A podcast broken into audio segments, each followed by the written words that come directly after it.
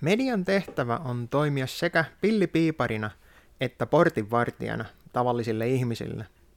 Jos nämä termit on hieman outoja, niin mä selitän niitä näin alkuun pikkusen.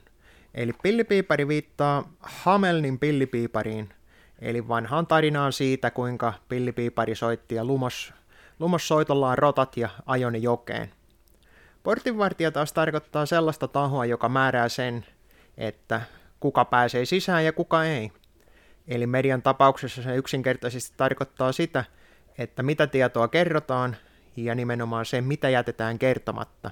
Niinkin yksinkertainen asia kuin päättämällä sen, mitä kerrotaan ja mitä jätetään kertomatta, onkin propagandassa yksi tärkeimpiä työkaluja, koska ihmiset ei yleensä voi puhua sellaisesta asiasta, mistä ne ei tiedä, ja jos ne tietää vain tietyn osan siitä asiasta, niin ne voi muodostaa siitä aivan erilaisen kuvan kuin mitä todellisuudessa on tapahtunut. Pillipiipariosuus taas tulee siinä, että medialla on yleensä tapana johdatella sitä omaa yleisöään. Osa medioista enemmän, osa vähemmän, mutta omalla tavallaan joka ikinen media tekee sitä samaa sillä, että ne päättää sen, millä lailla ne esittää sitä omaa tarinaansa, mitä ihmisille sitten esitetään. Nykypäivänähän tarina menee hyvin pitkälle niin, että pääuutiset kertoo, mitä oikeasti tapahtuu, kaikki muut on fake newsia, ja valeuutisena sitten myydään kaiken mahdollisen sen, mitä ollaan päätetty, että nyt näistä ei saisi puhua, tai että niistä puhutaan väärällä tavalla.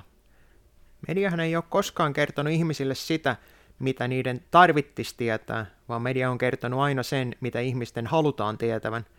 Tämä pätee ikävä kyllä joka ikiseen, no ei ehkä ihan joka ikiseen mediaan, mutta suurimpaan osaan medioista perustuu tämä sama ideologia, että ajetaan sitä omaa asiaa, jolloin voidaan puhua siis agendamediasta.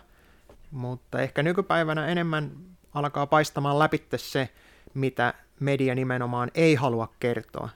Puhutaan lying by omission, eli valehtelemisesta kertomatta jättämisestä – ja tämä tekniikka toimii yllättävän hyvin, kun jätetään joko kokonaisia isoja asioita kokonaan kertomatta, tai jätetään pieniä yksityiskohtia pois, minkä seurauksena sitten koko tarina kuulostaa hieman oudolta, ja siihen voidaan itse sitten ruveta sepittämään, että minkä takia joku asia tapahtui, vaikka se syy oikeasti saattaisikin selvitä sillä, että kerrottaisiin joka ikinen pieni yksityiskohta.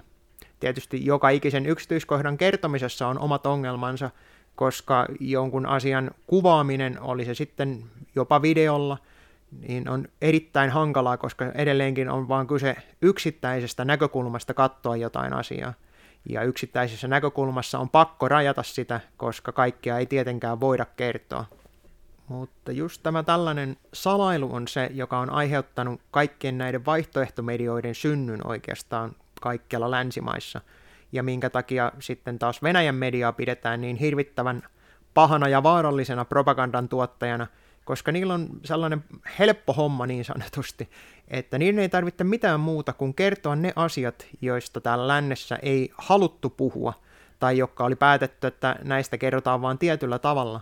Ja kun tästä annetaan ihmisille toinen näkemys, niin siinä aiheutetaan tälle narratiiville eli viralliselle tarinalle suuria vaikeuksia.